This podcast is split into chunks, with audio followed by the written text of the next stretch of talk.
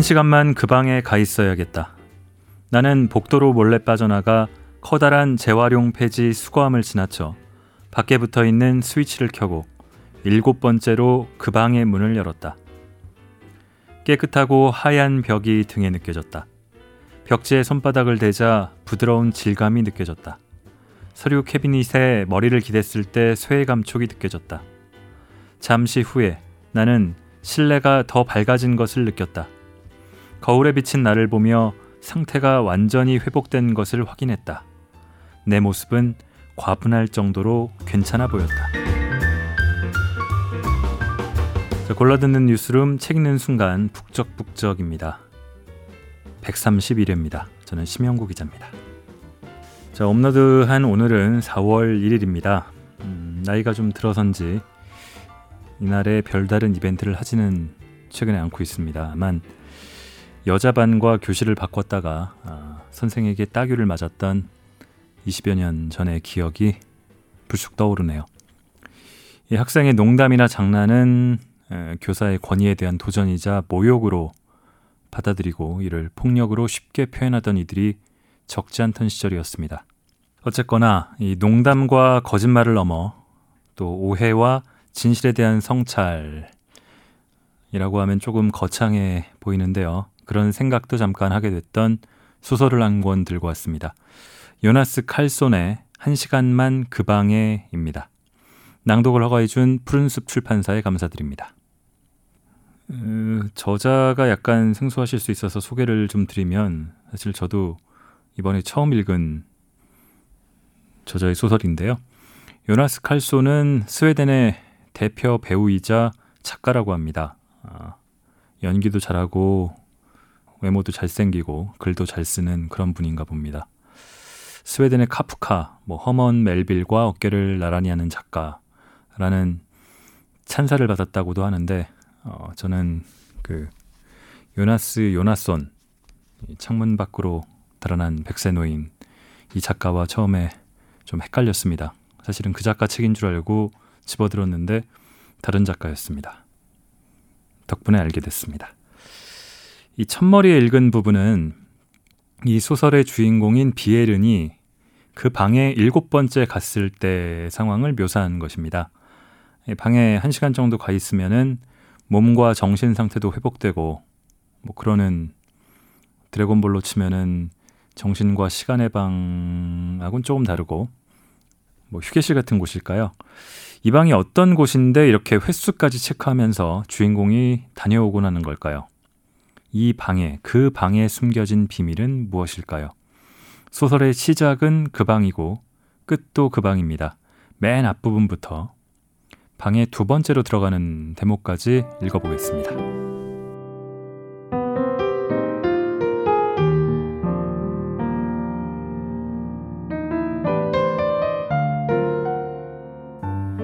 그 방에 처음 들어섰을 때 나는 즉시 되돌아 나왔다. 화장실을 찾다 문을 잘못 연 것이었다. 문을 열자 퀴퀴한 곰팡내가 코를 찔렀다. 하지만 돌이켜보면 그때는 그 냄새에 별로 신경 쓰지 않았다. 정확히 말하자면 나는 엘리베이터로 이어지는 그 복도에 화장실 외에 다른 뭔가가 있다는 사실에 주목하지 않았다. 어, 방이네. 그저 그렇게만 생각했다. 그리고 문을 열었다가 닫았다. 그게 다였다. 관공서에서 일한 지 불과 2주일밖에 되지 않았기 때문에 아직 많은 것이 낯설었다. 그렇지만 나는 되도록 질문을 하지 않으려 했다. 가능한 한 빨리 남들이 무시할 수 없는 존재가 되고 싶었다. 전에 다니던 직장에서 나는 선도적인 축에 속했다. 무슨 부장이나 과장도 아니고 심지어 팀장 한 번 맡아본 적 없지만 때때로 다른 사람들에게 일은 이렇게 하는 거야 하고 제대로 본때를 보여주는 그런 사람 말이다.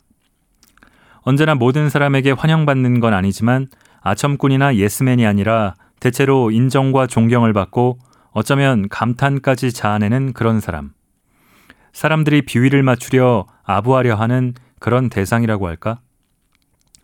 나는 새로 옮긴 직장에서도 되도록 빨리 전 직장에서와 같은 위치에 올라서리라 다짐했다.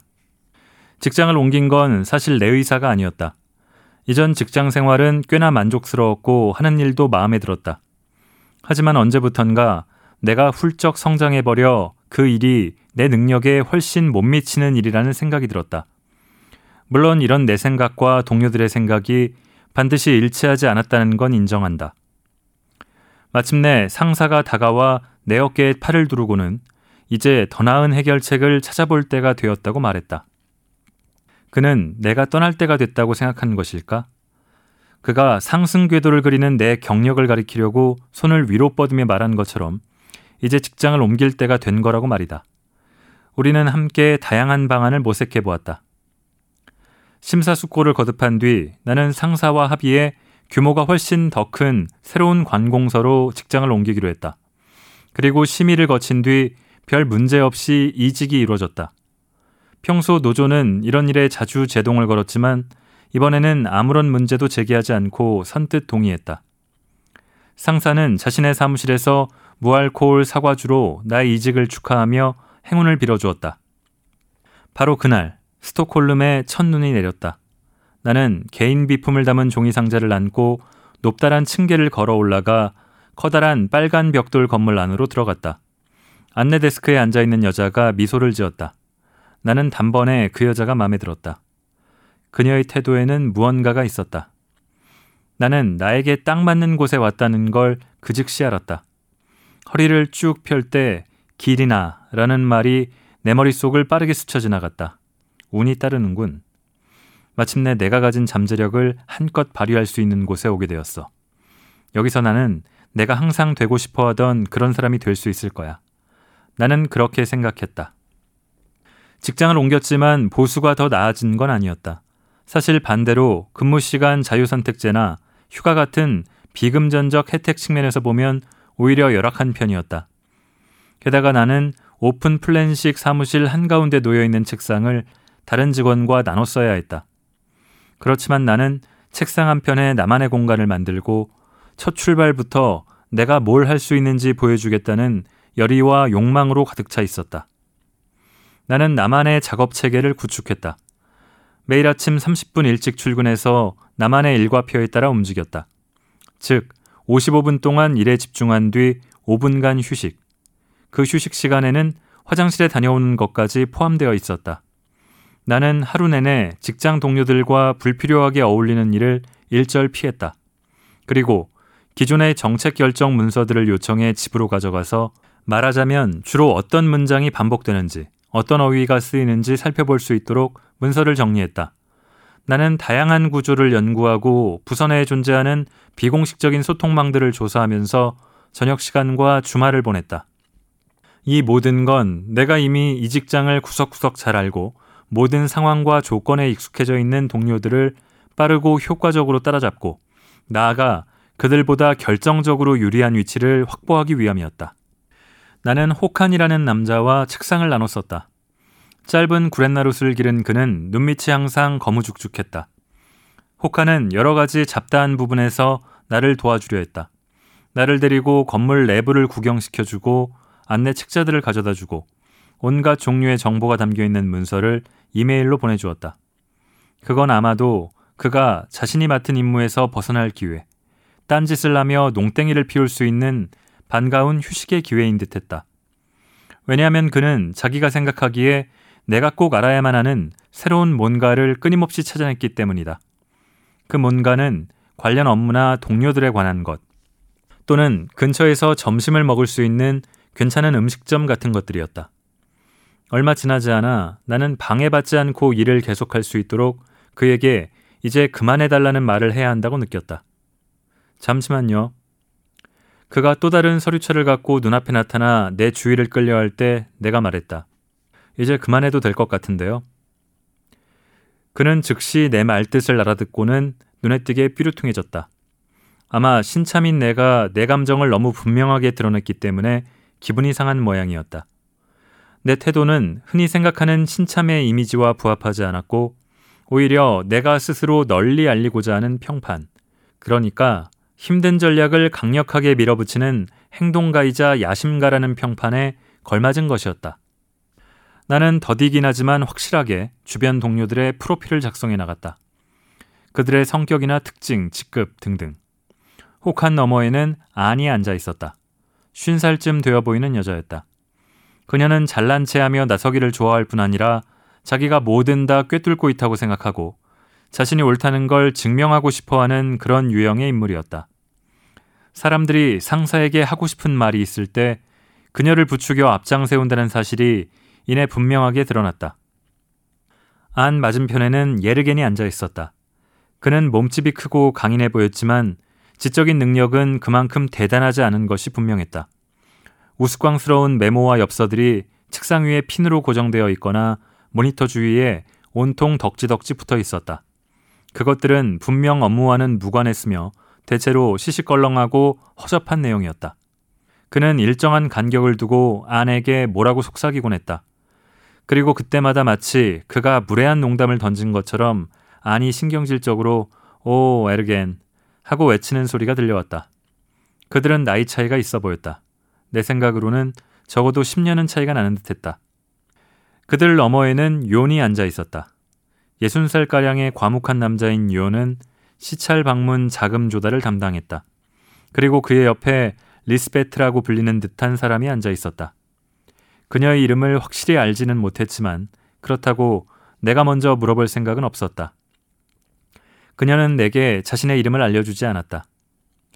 우리 부서 직원은 전부 23명이었는데 거의 모두 책상 옆에 얼마간의 벽이나 칸막이가 있었다. 오직 혹한과 내 책상만이 사무실 한가운데 덩그러니 놓여 있었다. 혹한은 우리도 곧 칸막이를 갖게 될 거라고 말했지만 나는 그런 건 아무래도 상관없다고 대꾸했다. 나는 숨길 게 아무것도 없습니다. 내가 말했다. 마침내 나는 내가 정해놓은 55분 근무, 5분 휴식이라는 주기에 익숙해졌고 업무에도 확실히 적응해 나갔다. 나는 스케줄을 엄수하려 했었고 커피를 마시며 쉬는 시간이나 잡담, 전화 통화, 화장실 출입 같은 일들로 내 주기의 리듬이 깨지지 않도록 주의했다. 간혹 5분 휴식 시간이 지난 뒤에 소변이 마려울 때도 있었지만 반드시 정해진 55분을 꽉 채우고 나서야 자리에서 일어났다. 그것은 정신 건강과 인격 형성에 유익했고 참으면서 훨씬 더 팽창된 압력을 마침내 해소하며 안도감을 느끼는 것도 아주 좋았다. 화장실로 가는 길은 두 가지였다. 그 중 하나는 모퉁이를 돌아 야자나무가 심어진 초록색 화분을 지나가는 길로 다른 길보다 거리가 약간 더 짧았다. 하지만 그날 나는 변화를 주고 싶어서 엘리베이터를 지나가는 더 긴 경로를 택했다. 그렇게 해서 나는 그 방 안에 처음으로 발을 들여놓게 되었다. 실수를 깨달은 나는 커다란 재활용 폐지 수거함을 지나 옆으로 나란히 들어선 세 개의 화장실 중 첫 번째 화장실이 있는 곳까지 계속 걸어갔다. 그리고 그 다음 55분 근무 시간을 시작하기 위해 정확히 제 시간에 내 책상으로 돌아왔고 그날 하루 일과가 끝날 무렵에는 내가 그 가외 공간에 이르는 문을 빠르게 훑어보았었다는 사실마저 잊어버렸다. 내가 두 번째로 그 문 안으로 들어간 건 복사용지를 찾고 있을 때였다. 나는 다른 사람의 도움 없이 혼자 힘으로 업무를 처리해내겠다고 결심했다. 모두 모르는 게 있으면 언제든 물어보라고 간곡히 권유했지만 나는 부서 내의 시스템을 아직도 완전히 꿰뚫지 못한 내 모습을 드러내 그들에게 굴욕과 조롱을 당하고 싶지 않았다. 내가 실제로 뭔가를 물어볼 때마다 그들은 그들이 하나같이 짜증난다는 듯 인상을 살짝 찌푸리는 것을 눈치챌 수 있었다. 분명히 그들은 내가 이곳에서 정상에 올라서겠다는 목표를 갖고 있다는 사실을 모를 것이다. 존경받는 사람이 되겠다는 목표. 그리고 나는 혹한에게 마음껏 농땡이를 피울 만한 어떤 빌미도 제공하고 싶지 않았다. 그래서 나는 모든 곳을 샅샅이 확인했다. 대부분의 사무실에서 복사용지를 보관해 둘 만한 곳이라고 생각되는 모든 장소를. 하지만 단 한 장도 찾아내지 못했다. 마침내 나는 모퉁이를 돌아 화장실이 늘어선 복도를 따라 걸어갔다. 일전에 거기서 작은 방을 얼핏 봤다는 생각이 들었기 때문이다. 처음에는 스위치를 찾을 수가 없었다. 나는 방 안의 양쪽 벽을 더듬다가 결국 포기하고는 다시 밖으로 나왔다. 그리고 바깥에서 스위치를 찾아냈다. 스위치 한번 이상한 데 붙어 있네. 나는 그렇게 생각하고 다시 안으로 들어갔다. 형광등이 깜빡이며 불이 들어오기까지 잠시 시간이 걸렸다. 나는 그 방에도 복사용지가 없다는 사실을 재빨리 확인했다. 그렇지만 그곳에 뭔가 특별한 게 있다는 느낌이 들었다. 그건 상당히 작은 방이었다. 한복판에 책상이 하나 놓여 있었다. 책상 위에는 컴퓨터 한 대, 책꽂이에 꽂혀 있는 서류철들, 펜과 다른 사무용품들이 있었다. 특별히 눈에 띄는 것은 없었다. 하지만 그 모든 것이 완벽하게 정돈되어 있었다. 모든 게 깔끔하고 질서정연했다. 한쪽 벽면에는 반짝거리는 서류 캐비닛이 있었고 그 위에 탁상용 선풍기가 한 대 놓여 있었다. 바닥에는 짙은 초록색 카펫이 깔려 있었다. 깨끗했다. 먼지 한 톨 없었다. 모든 것이 말끔하게 정돈되어 있었다. 모든 게 세심하게 계획된 것 같아 보였다. 준비가 되어 있는 듯한 마치 그 방이 누군가를 기다리고 있는 것처럼 나는 밖으로 나와 문을 닫고 스위치를 껐다. 그리고 호기심이 생겨 문을 다시 열어보았다. 확인해야 한다는 느낌이 들었다. 그 방에 불이 꺼졌다는 것을 어떻게 확신할 수 있지? 갑자기 스위치를 위로 올려야 불이 켜지는지 아래로 내려야 켜지는지 헷갈렸다. 바깥에 스위치가 있다는 것 자체가 이상하게 느껴졌다. 냉장고 안의 불빛과 약간 비슷한. 나는 방 안을 살펴보았다. 안은 어두웠다.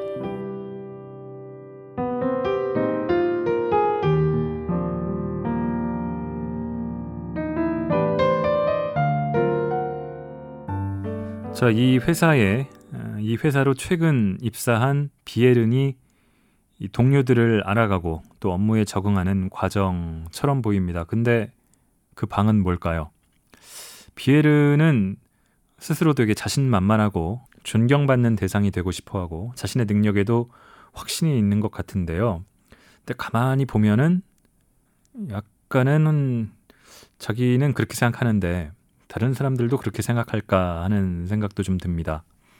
먼저 있던 부서에서는 사실 원하지 않았는데 다른 회사로 옮기게 됐고 새 회사는 그 새로 옮긴 관공서는 이전보다 조건들이 좋지도 않죠. 그리고 갔더니 다른 사람들은 다 자기 책상이 있는데 다른 사람하고 공동의 책상을 써야 하고 또 같은 자리에 앉은 동료가 회사 이 일종의 신입사원, 뭐 경력사원이겠지만요. 뭐 알려주고 하려니까 이제는 도움을 안 받겠다고 하고 복사용지 찾는데도 자기 혼자 막 돌아다니고 20여 명 있는 동료들과도 제대로 같은 부서인데 인사도 하지 않은 것 같습니다. 하여튼 이런 비에른이 우연히 그 방을 찾게 되고 그러면서 뭔가 조금씩 어긋나기 시작하는 것 같습니다. 그 방에 비에르는 조금씩 더 자주 찾아가게 되고요. 일곱 번째 그 방을 찾을 때쯤에는 이전과는 좀 다른 상태였고 이후에는 이상한 질문을 받게 됩니다. 그 부분을 읽어보겠습니다.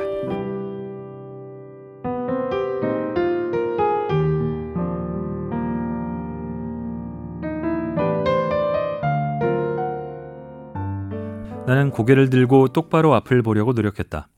하지만 무얼 보고 있을지 정하기가 어려웠다.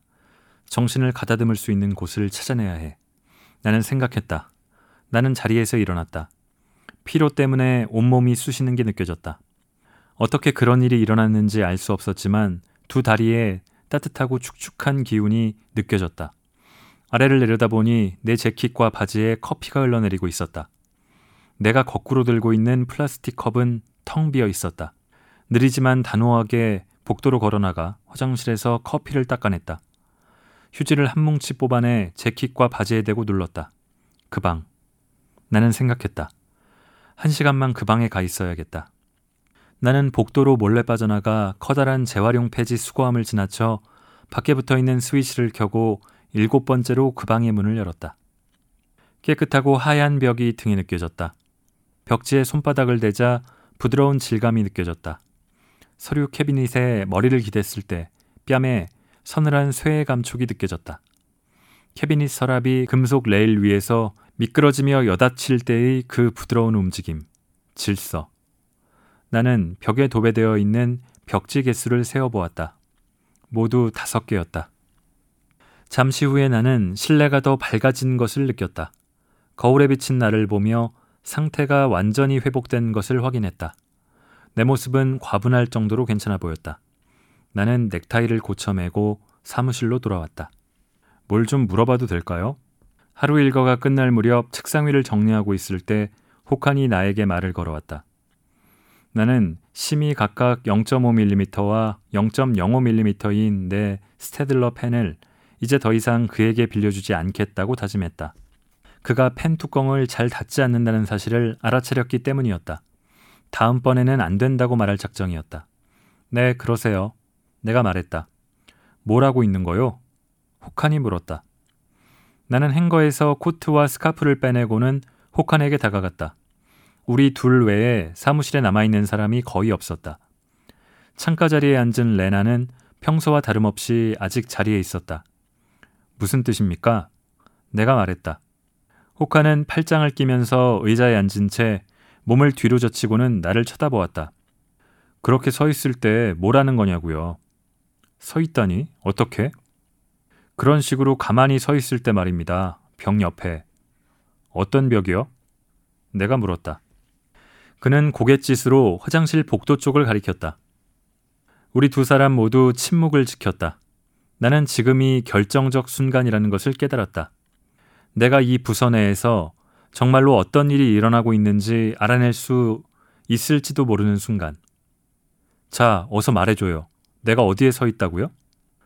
호카는 꼼지락대더니 갑자기 더 이상 별로 관심이 없다는 듯한 태도를 보였다. 아, 알잖아요. 아니요, 말해주세요. 내가 어디에 서 있어요? 그는 머뭇거렸다. 손으로 머리를 빗더니 뺨을 거쳐 턱 아래로 쓸어내렸다. 그러고는 구렛나룻을 긁적거렸다. 불안해하는 게 틀림없었다. 아, 아닙니다. 신경 쓰지 말아요. 다음에 다시 얘기하면 되니까. 그는 책상 위에 놓인 자기 물건들을 천천히 끌어모았다. 나는 그가 창가에 앉은 레나 쪽을 흘기 쳐다보는 모습을 포착했다. 아니, 지금 말해주세요. 내가 뭘 하고 있어요? 내가 말했다. 알면서 왜 그래요? 아니요, 난 몰라요. 그는 다시 팔짱을 끼고 내 눈을 똑바로 마주 보았다. 당신이 거기 서 있었잖아. 완전히 꼼짝도 하지 않고. 그가 말했다. 내가 어디에 서 있었는데요? 저쪽에, 벽 옆에. 말해봐요, 혹한. 제발. 나한테 정확하게 말해주면 좋겠어요. 호카는 나를 의심스럽게 바라보았다. 마침내 그는 자리에서 일어나 모퉁이를 돌아갔다. 나는 그를 뒤따라갔다. 우리는 그 방의 문 앞에 멈춰섰다. 여기요. 호칸이 말했다. 내가 여기서 뭘 하고 있었나요? 내가 말했다. 여기 서 있었어요. 완전히 꼼짝도 하지 않고. 내가요? 그래요. 약간 오싹할 정도예요. 당신은 정말 꼼짝도 하지 않고 가만히 있었어. 어떻게 그럴 수 있지? 까딱도 하지 않고? 마치 당신이 그곳에 없는 것 같았으니까. 어떻게 했는지 한번 해봐요. 싫어요. 어서요, 제발. 싫다니까, 제 길. 당신은 그냥 여기 완전히 꼼짝도 하지 않고 서 있었다니까. 내가 뭔가 말을 하던가요? 아니, 당신은 완전히 사라졌어요. 마치 다른 어딘가로 가버린 것처럼 절대로 닿을 수 없는 곳에. 그런데 웬걸 당신 안주머니에서 전화기가 울리기 시작했지? 내가 당신한테 전화를 받지 않을 거냐고 물었어요. 하지만 당신은 손끝 하나 까딱하지 않더군. 마치 아무 소리도 들리지 않는 것 같았어. 꼭 다른 어딘가에 가 있는 것처럼 말이야. 내가 언제 그랬죠? 요 전날 당신은 나한테 같이 가자고 했어. 그러더니 그런 식으로 그냥 거기 서 있더군. 내가 얼마나 오래 그렇게 서 있었어요? 때에 따라 다르지. 지난번에는 한 5분 정도였던 것 같아. 하지만 지난주에는 적어도 15분은 좋게 서 있었을걸? 내가 그러고 있는 걸 본 사람이 또 있어요? 호카는 거북한 듯 발을 이리저리 움직였다. 음, 있지. 사람들은 화장실에 가야 하니까. 그래서 그들이 날 봤다고요? 그래요. 아, 내 말은 그게 그들이 멈춰서서 노려봤다는 건 아니고, 하지만 누군들 궁금해하지 않을 수 있었을까? 나도 그렇고. 대체 거기서 뭘 하고 있었던 거요? 나는 그의 눈을 똑바로 쳐다보았다. 그도 내 눈길을 맞받았다.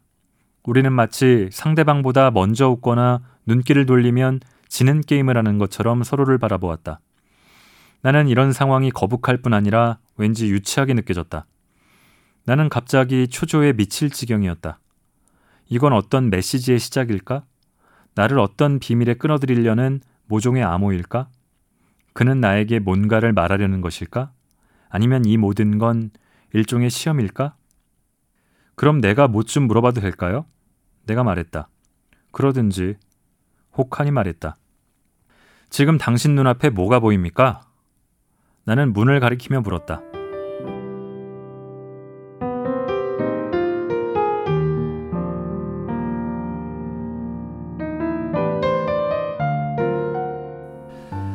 자, 다음은 어떻게 진행이 될까요?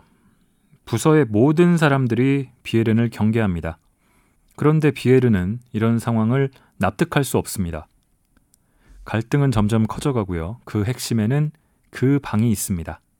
고작 방 하나인데 왜 이런 상황까지 이르게 됐을까요? 그런데 비에른에게는 한 방이 있었습니다. 아, 좀 괴상하지만 괴상한 것도 같지만 멋지게 반격한 듯했던 비엘은 그는 또 상황이 이상 요상하게 흘러가 일종의 권력자처럼 굴게도 됩니다. 그렇게 풀려가는 것 같았는데 그 뒤의 흐름은 꼭 그렇지만은 않습니다.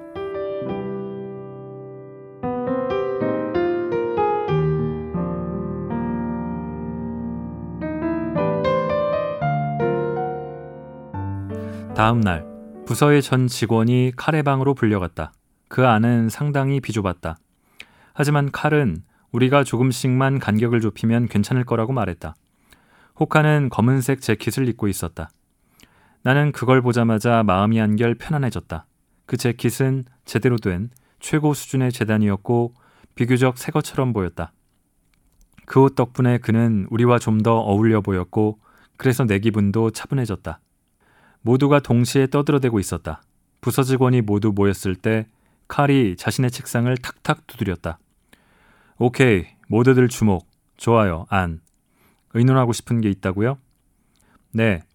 안이 얼굴을 붉히며 말했다. 저뿐만 아니라 우리 부서의 모두를 대신해서 제가 한마디 하겠습니다. 그녀는 마치 다른 사람들의 동의를 기다리는 것처럼 입을 다물었다. 그렇습니까? 칼이 다른 이들을 둘러보며 말했다. 그가 이 상황을 불편하게 생각한다는 건 명백했다. 부서의 전 직원이 그의 방 안에 모여야 할 이유가 생긴 건 지금까지 한 번도 없던 일이었다. 분명히 뭔가가 일어나고 있었다. 그는 다시 안을 바라보았다. 그러면 당신이 먼저 시작해 볼까요? 안은 목청을 가다듬었다. 그녀는 말을 할 때 마치 발끝으로 서 있는 것처럼 보였고 그래서인지 약간 여학생 같았다. 비록 쉰 고개를 넘긴 여자이긴 했지만 저는 우리 모두는 일이 좀 불편해지고 있다고 생각해요, 비엘은. 그녀가 나를 보며 말했다. 모두가 나를 바라보았다. 뭐가 불편하다는 겁니까? 내가 되물었다. 우리 아니 끝까지 말하도록 해주는 게 어떨까요? 칼이 말했다.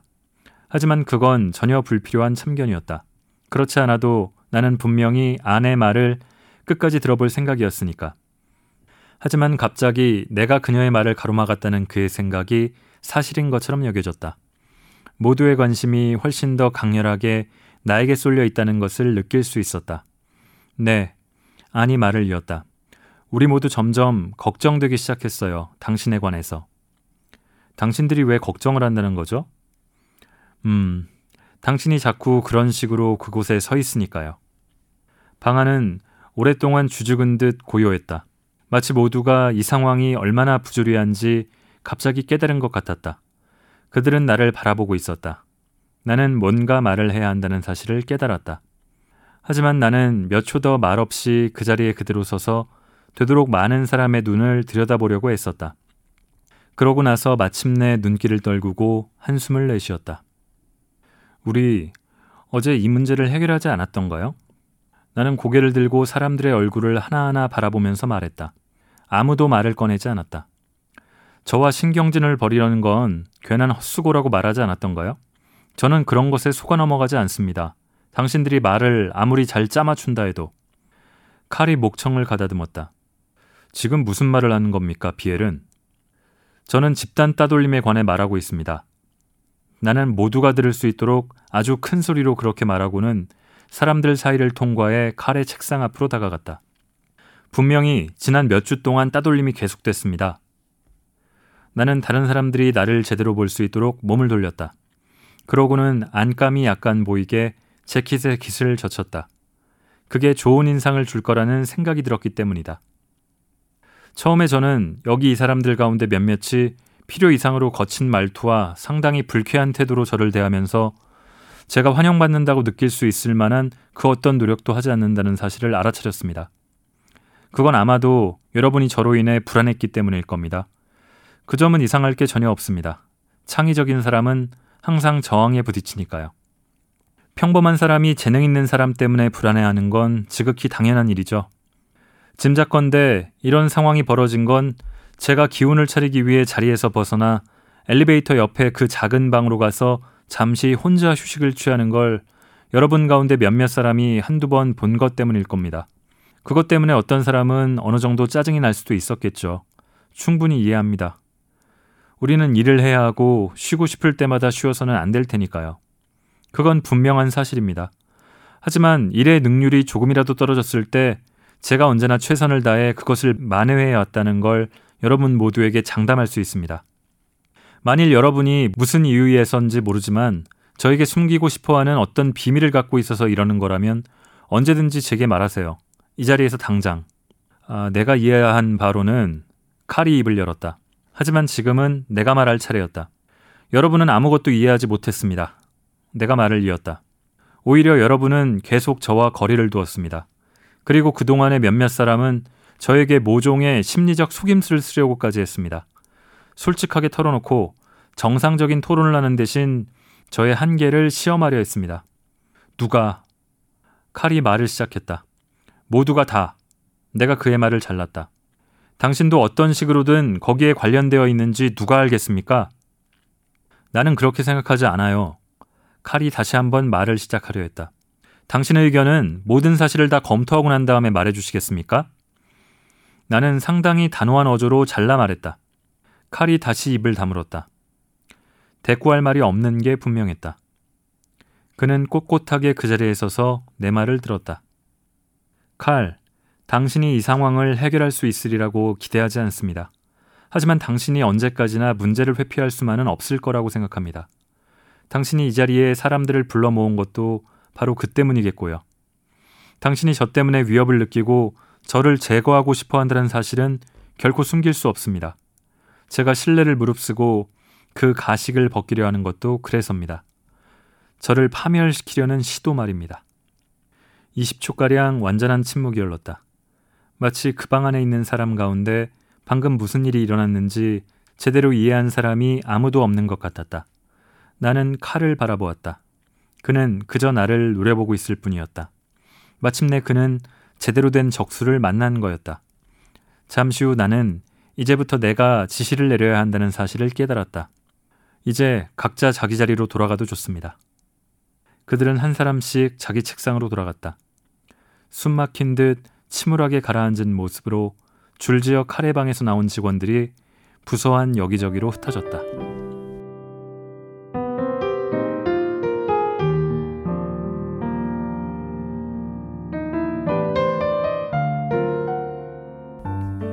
이거는 카레 아, 비에른의 한 방이 아니고 요 다음에 한 방이 나오는데요.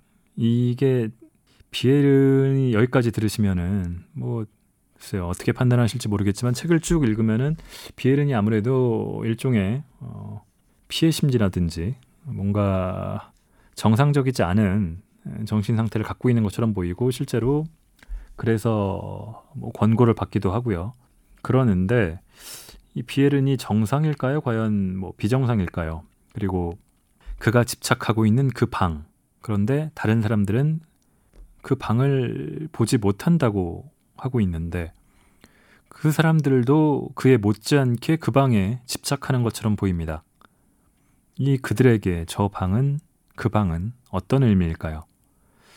회사가 나에게 요구하는 것, 그리고 동료들이 나에게 요구하는 것, 내가 반대로 그들에게 요구하는 것, 아니면 회사니까 그냥 일만 잘하면 되는 걸까? 여러 가지 생각들이 많이 들게 하는 책이었습니다. 어, 이후에도 어, 이 방의 비밀이라고 할지 반전이라고 할죠. 그런 부분들이 조금 있고요. 음, 아직 제가 읽은 거는 정말 소설의 아주 일부분이기 때문에 궁금하신 분들은 구입하거나 빌려서 읽어보셨으면 합니다. 아주 재미있게 흥미진진하게 그러면서도 제가 늘 하는 얘기지만 생각해 볼 만한 지점이 많은 소설입니다. 또 분량이 아주 많진 않아서요. 쉽게 읽을 수가 있습니다. 자, 어느새 미세먼지로 고통을 받는 4월이 찾아왔습니다. 벚꽃도 곧 피겠죠. 책 읽기 점점 좋은 계절이 아닌가 싶은데 어, 나가서 읽기에는 또 바깥 공기 상태가 좋지 않아서 휴일에 단골 카페, 조용한 카페 같은 데 가서 커피에 책을 읽으면서 휴일을 보낼 수 있다면 참 좋겠습니다. 어, 그런 요즘에는 커피숍 가서 공부하시고 아니면 책을 읽거나 다른 휴식을 취하시는 분들 많은데 그런 여유를 북적북적과 함께 즐기셨으면 합니다. 그 방, 나에게는 그 방이 무엇일지 한번 생각해 보시는 것도 재미있을 것 같습니다. 이번 주 북적북적 여기까지 하겠습니다. 감사합니다.